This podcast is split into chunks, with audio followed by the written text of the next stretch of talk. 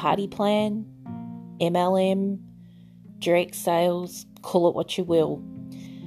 These sort of companies really get a bad rap from a lot of people and often get confused with being pyramid schemes.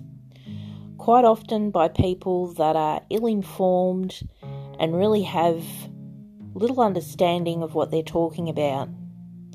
Quite often, the people behind these companies, the workers, the consultants, are actually putting their heart and soul into trying to market and sell really good quality products. Quite often, they're mums and dads just working from home, trying to make ends meet.